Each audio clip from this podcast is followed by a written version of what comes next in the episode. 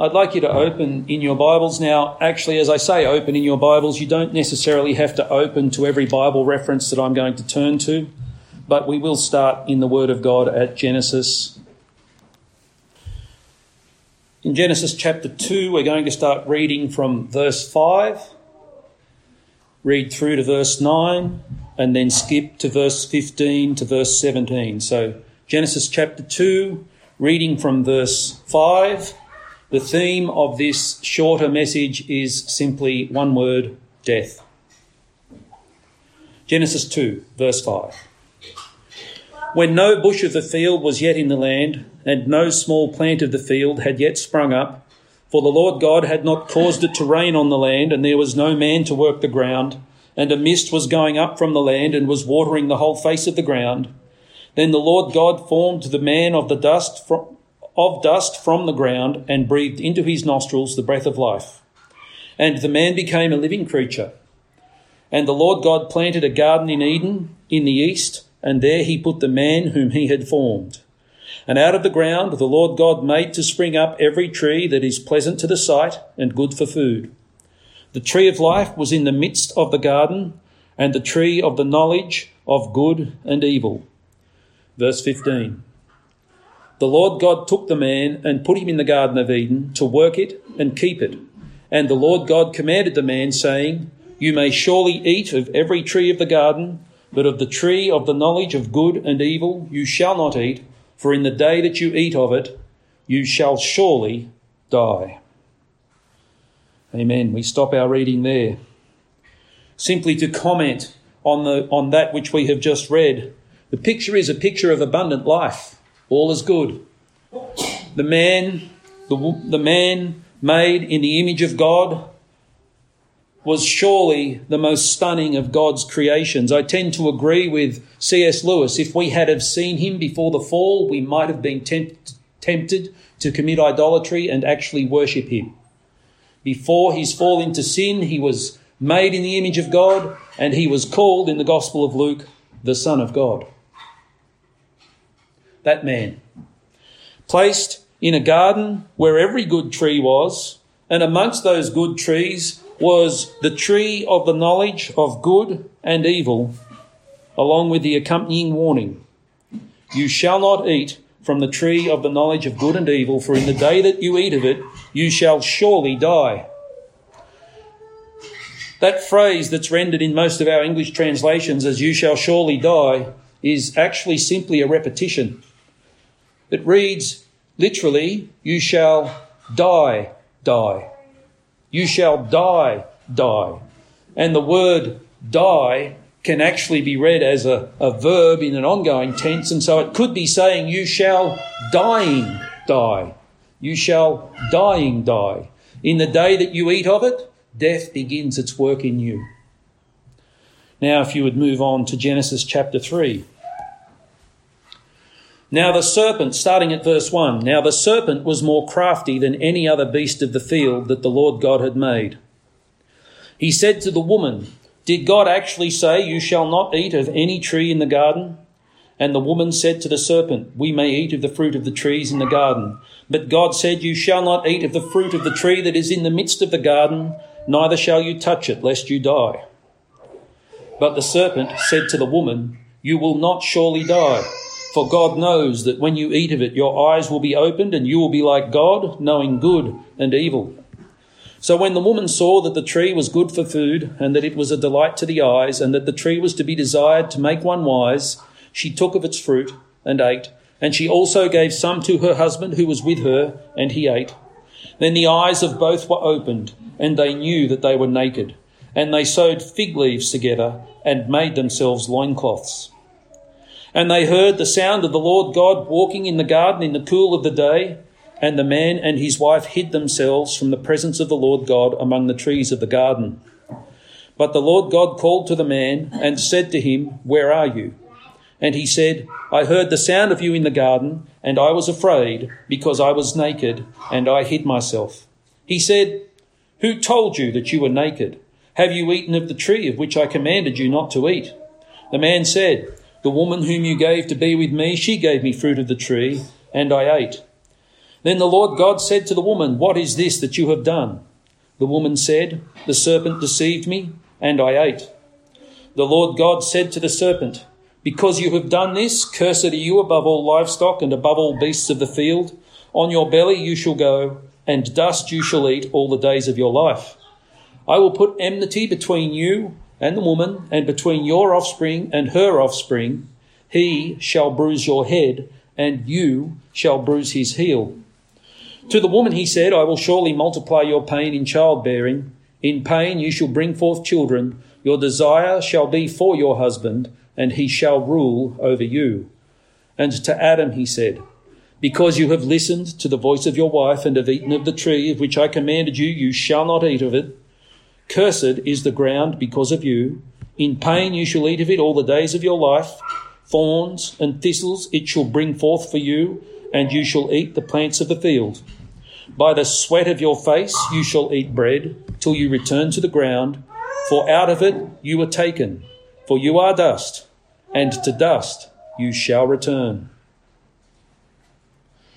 And so the man and his wife, as God created her, were placed in a garden where life was abundant and were warned that just because life is abundant, do not think that this cannot be brought to an end. And they ate of the tree. The woman was deceived, and the man rebelliously chose to join her. And so, that, that promise of God, in the day that you eat of it, you shall die, die. That promise of God commenced to work. The first evidence that it was working was they were aware of their unfitness to live in the presence of God. The man was now suddenly aware of his nakedness. He was aware of his, let's use a phrase, ungodness. Ungodness. He was aware of the fact that he was no longer the perfect image of God that he had been created to be. The second difference the eating of the tree, the second worth, the second work that death did in the man and the woman was fear. Fear. It appears from the narrative that when they heard the sound of the Lord God walking in the garden in the cool of the day, it appears from the narrative that this was actually a fairly usual thing for the man and the woman before they fell into sin. They could expect to be visited by God at any time, and at any time they would have happily come to the presence of God. But now they have eaten that which they were commanded to avoid. And so they seek to hide, and they seek to cover themselves with fig leaves.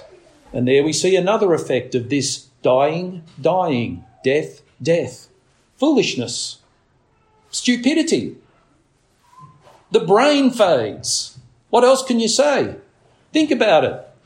You know that you've sinned. You know that God is God. You've met Him personally. You've spoken to Him personally, and suddenly you decide upon sinning that God is so dumb that I can hide behind a tree and cover myself with a leaf foolishness, stupidity, dullness of mind. Death is at work. Death is already at work.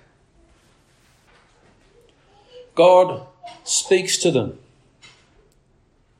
He does promise. The gospel's there in Genesis 3:15. I will put enmity between you and the woman and between your offspring and her offspring. He shall bruise your head and you shall bruise his heel. But he tells the man, that life from now on will be hard and you will know pain. And so death continues to work in them. Cursed is the ground because of you in pain. You shall eat of it all the days of your life. Now, most of us, I'm sure most of us are kind of hoping, and maybe we all know someone who's managed, as a Christian, to die peacefully in their sleep. You know, they laid down, they went to sleep, and they didn't even know it, but they woke up in heaven. And that sounds nice. if I have, if I, if I could choose the way that I go, I'd like that one. Please. One day I'm going to lay my head on the pillow in comfort, go to sleep, and without even knowing it, I'm going to wake up in the presence of the Lord. That would be great. But sadly, we also know that for many, many people, probably you want, you could say the vast majority, and even for the vast majority of those who are in Christ, pain accompanies the separation of the soul and the body. Pain. Pain accompanies us to the grave, to the figuratively called to the Jordan River, to the crossing into the promised land. Pain accompanies us. Death is at work in this world. And the man is told that you will return to the ground. You were taken out of the ground, and to the dust you shall return. There's an implication there if you don't realize it. If he hadn't have sinned, he was not returning to the ground. I've said to you many times there's almost no point in talking about what ifs when we talk about the scriptures. What if man hadn't sinned? What if? Well, the what if is if man had not sinned, he would have spent forever in the presence of God. He would not have returned to the ground. Remember, Jesus is called the second Adam. And where is Jesus now? Enthroned at the right hand of God the Father, ruling over all creation. He went through the ground but ended up in heaven. Where would man have ended up had he not fallen into sin? Well, the what if is almost pointless because that was not according to God's will, ultimately. Yet even so, man fell. To the ground he shall return. And so we read in Romans 5:12, therefore just as sin came into the world through one man, and death through sin. And so death spread to all men because all sinned. Do you think for a moment that it's not fair that God chooses to set one representative at the head of the human race, and when that representative falls, the same fate falls upon the whole human race? Do you think for a moment that's not fair?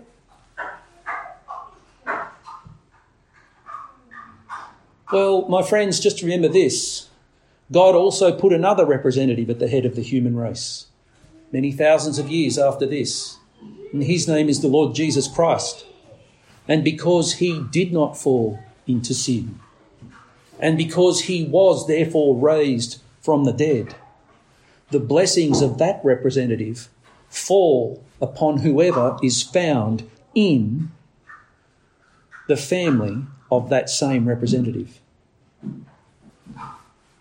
You might not think it's fair that the punishment of death falls upon all who are descended from Adam.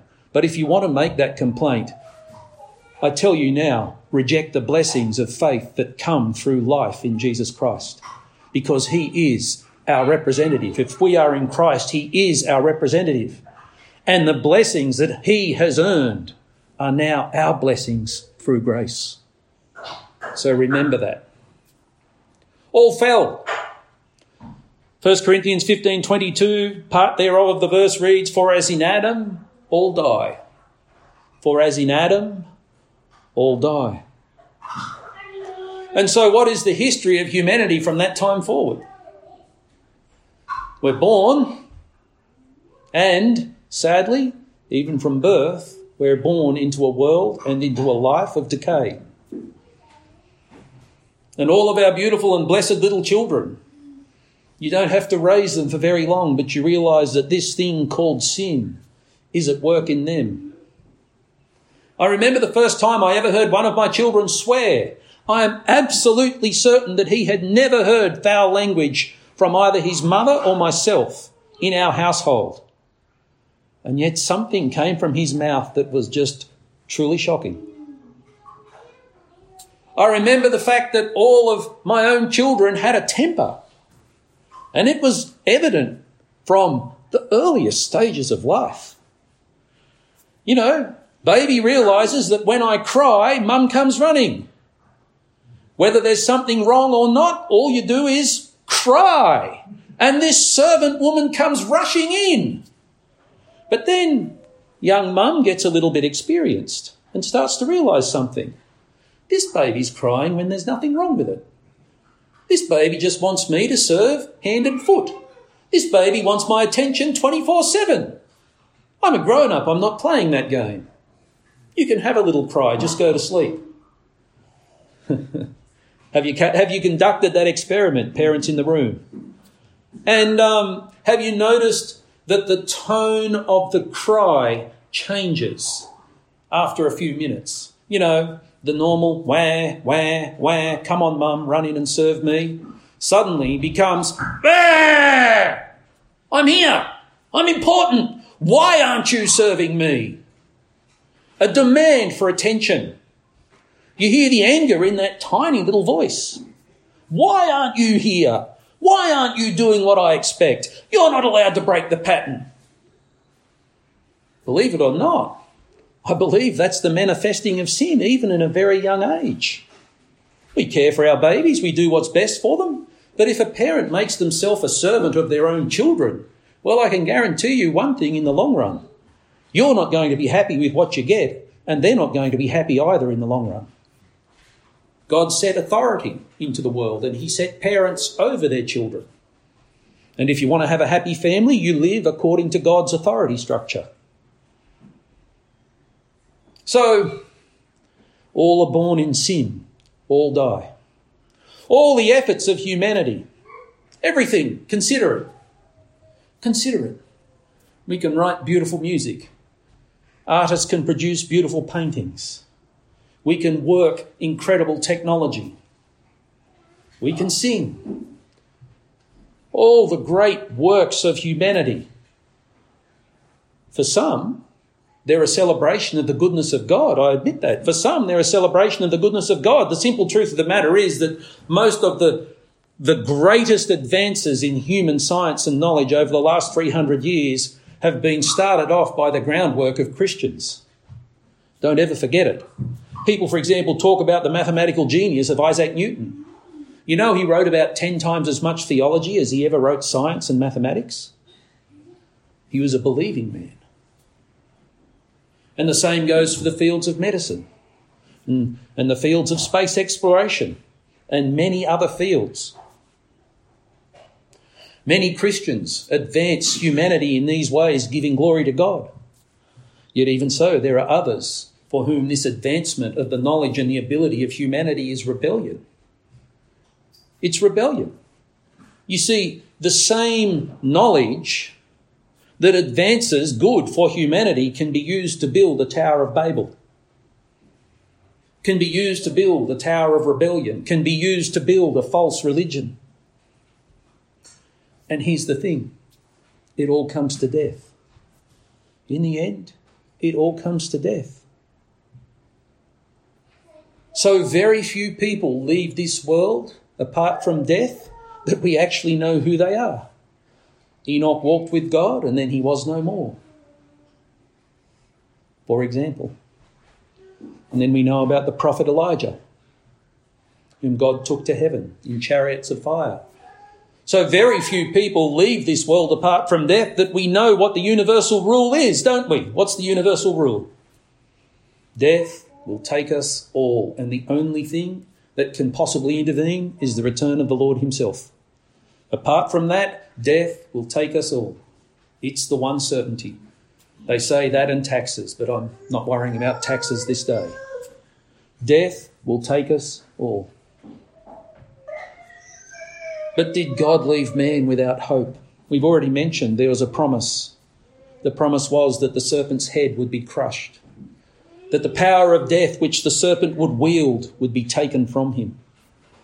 God repeated that promise throughout Scripture. If you like, turn with me to the book of Isaiah.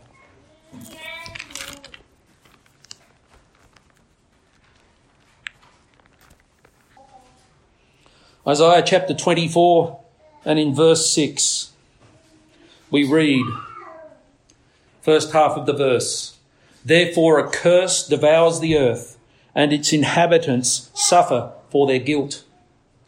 A curse devours the earth, and its inhabitants suffer for their guilt. There it is. What's Isaiah speaking of? Death. That's the curse that devours the earth. That's that which brings on suffering for guilt.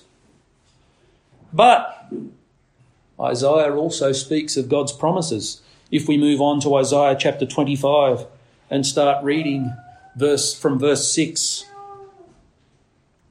On this mountain, I stop for a moment. What does that mean? Isaiah spoke of the mountain, the mountain where God's people would gather and worship in the very presence of God. Remember, Garden of Eden, man sins, he runs and hides behind trees. When God reverses that work of sin, man runs to God. Man, man is drawn into the presence of God by God Himself. And Isaiah speaks of that place of meeting as a mountain, the mountain of the Lord. On this mountain, the Lord of hosts will make for all peoples a, pe- a feast of rich food, a feast of well aged wine, of rich food full of marrow, of aged wine well refined.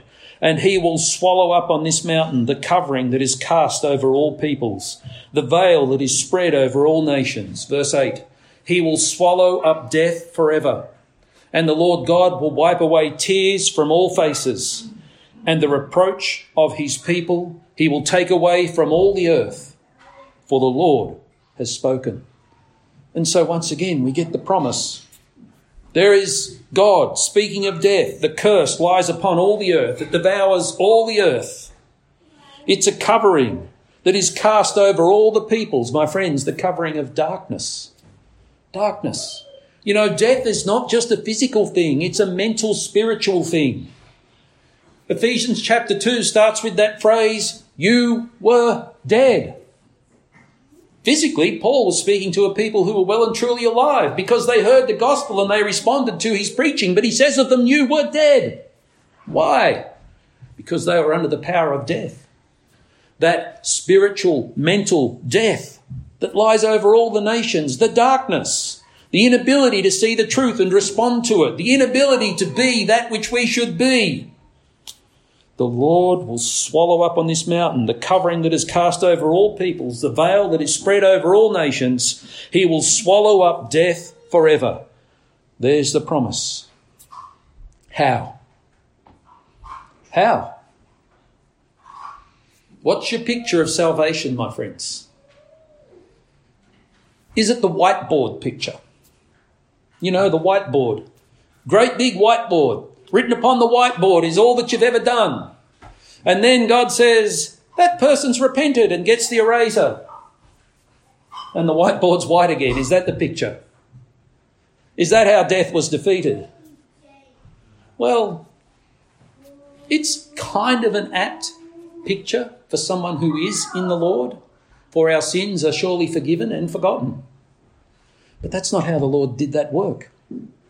That's not how it was done. The first man brought upon humanity the penalty of death. All sin, all die. He sinned, he died. All of his offspring sin and die.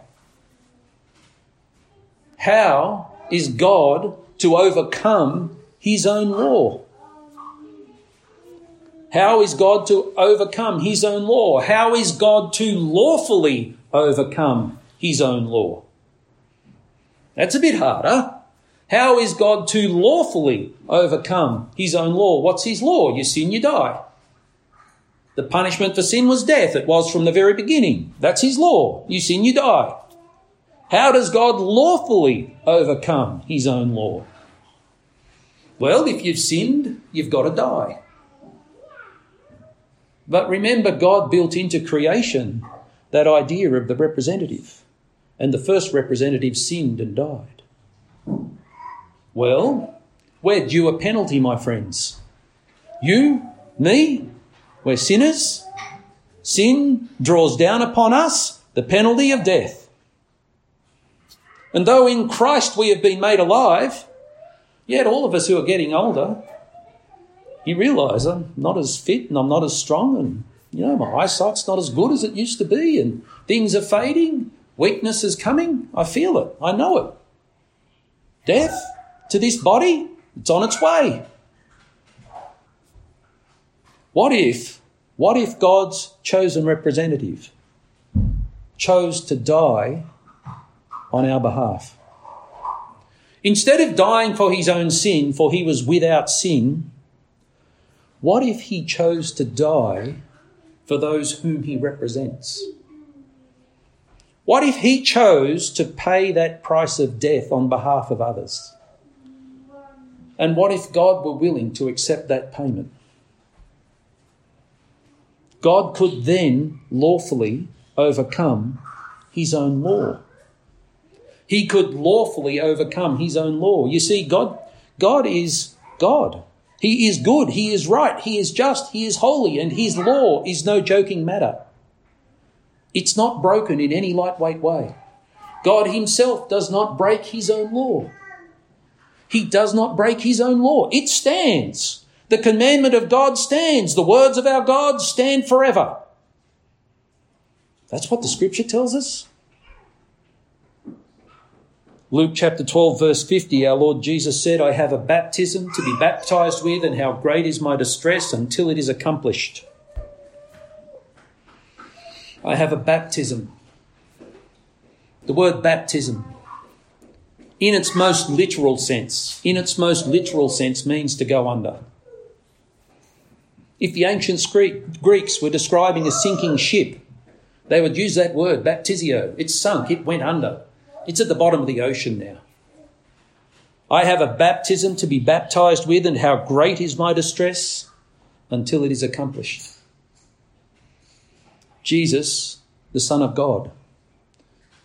Jesus, the Son of Mary, the seed of the woman. Jesus, the one in whom there is no sin. The scripture keeps telling us no one could convict him of his sins. He asked the Pharisees and the priests one day, What sin do you accuse me of? Pilate put him on trial and said, I find no sin in this man. None. Nothing. Not a thing.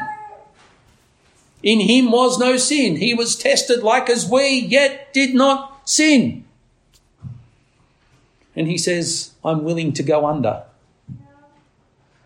I'm willing to come under something. I'm willing to be immersed in something. I'm willing to be immersed in that which is lawful in God's sight, that is death for sins. I am willing to die for sin, though he himself is guilty of no sin. I'm willing to die for sin, though he himself is innocent. I'm willing to undergo the full punishment of the law, though the law has no claim on him, as it were, because he has obeyed the law. I have a baptism to be baptized with, and how great is my distress until it is accomplished. Turn, if you want to, with me to John chapter 19.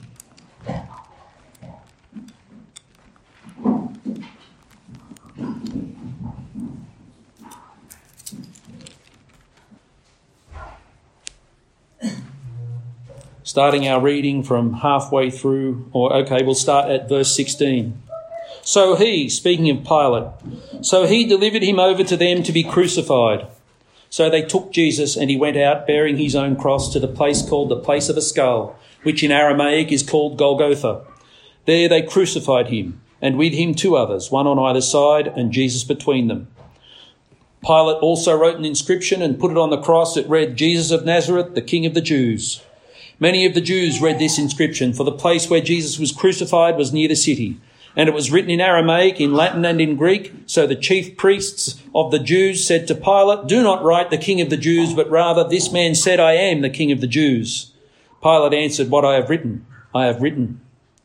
When the soldiers had crucified Jesus, they took his garments and divided them into four parts, one part for each soldier, also his tunic. But the tunic was seamless, woven in one piece from top to bottom. So they said to one another, Let us not tear it, but cast lots for it to see whose it shall be. This was to fulfill the scripture which says, They divided my garments among them, and for my clothing they cast lots. So the soldiers did these things, but standing by the cross of Jesus were his mother and his mother's sister, Mary the wife of Clopas, and Mary Magdalene. When Jesus saw his mother and the disciple whom he loved standing nearby, he said to his mother, Woman, behold your son. Then he said to the disciple, Behold your mother. And from that hour the disciple took her to his own home.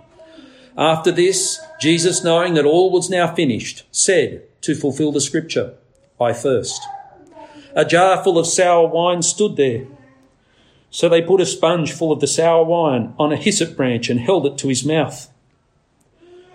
When Jesus had received the sour wine, he said, It is finished. And he bowed his head and he gave up his spirit.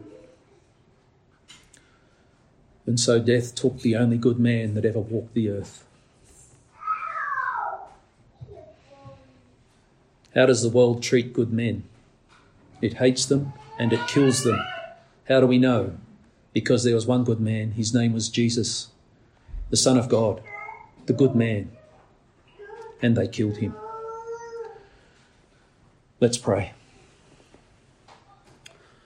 Our Father in heaven, your people this day, having heard your holy scriptures, acknowledge that your commandments are just and right, that your justice is good, that it is fair that you have imposed the death penalty upon sin, and that sinners die. We praise you for your glorious grace, for your majesty, for your wisdom, in that you gave your only begotten Son, that, in, that whosoever believes in him should not perish, but will have eternal life.